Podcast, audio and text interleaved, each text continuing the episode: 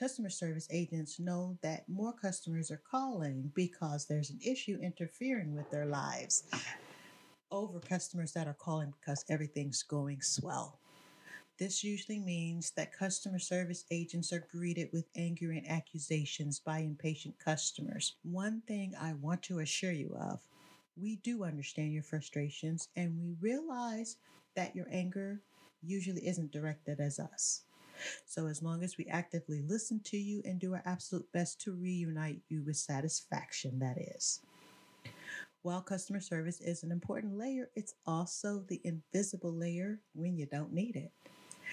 And because we're usually attacked from jump by angry customers calling in, one vital phrase can put us into hyperdrive and make us immediately put everyone and everything else on hold to focus on all of you, your issues, and you alone. That phrase is get ready.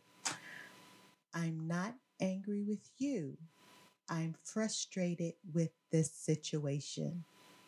Yes, it's that simple.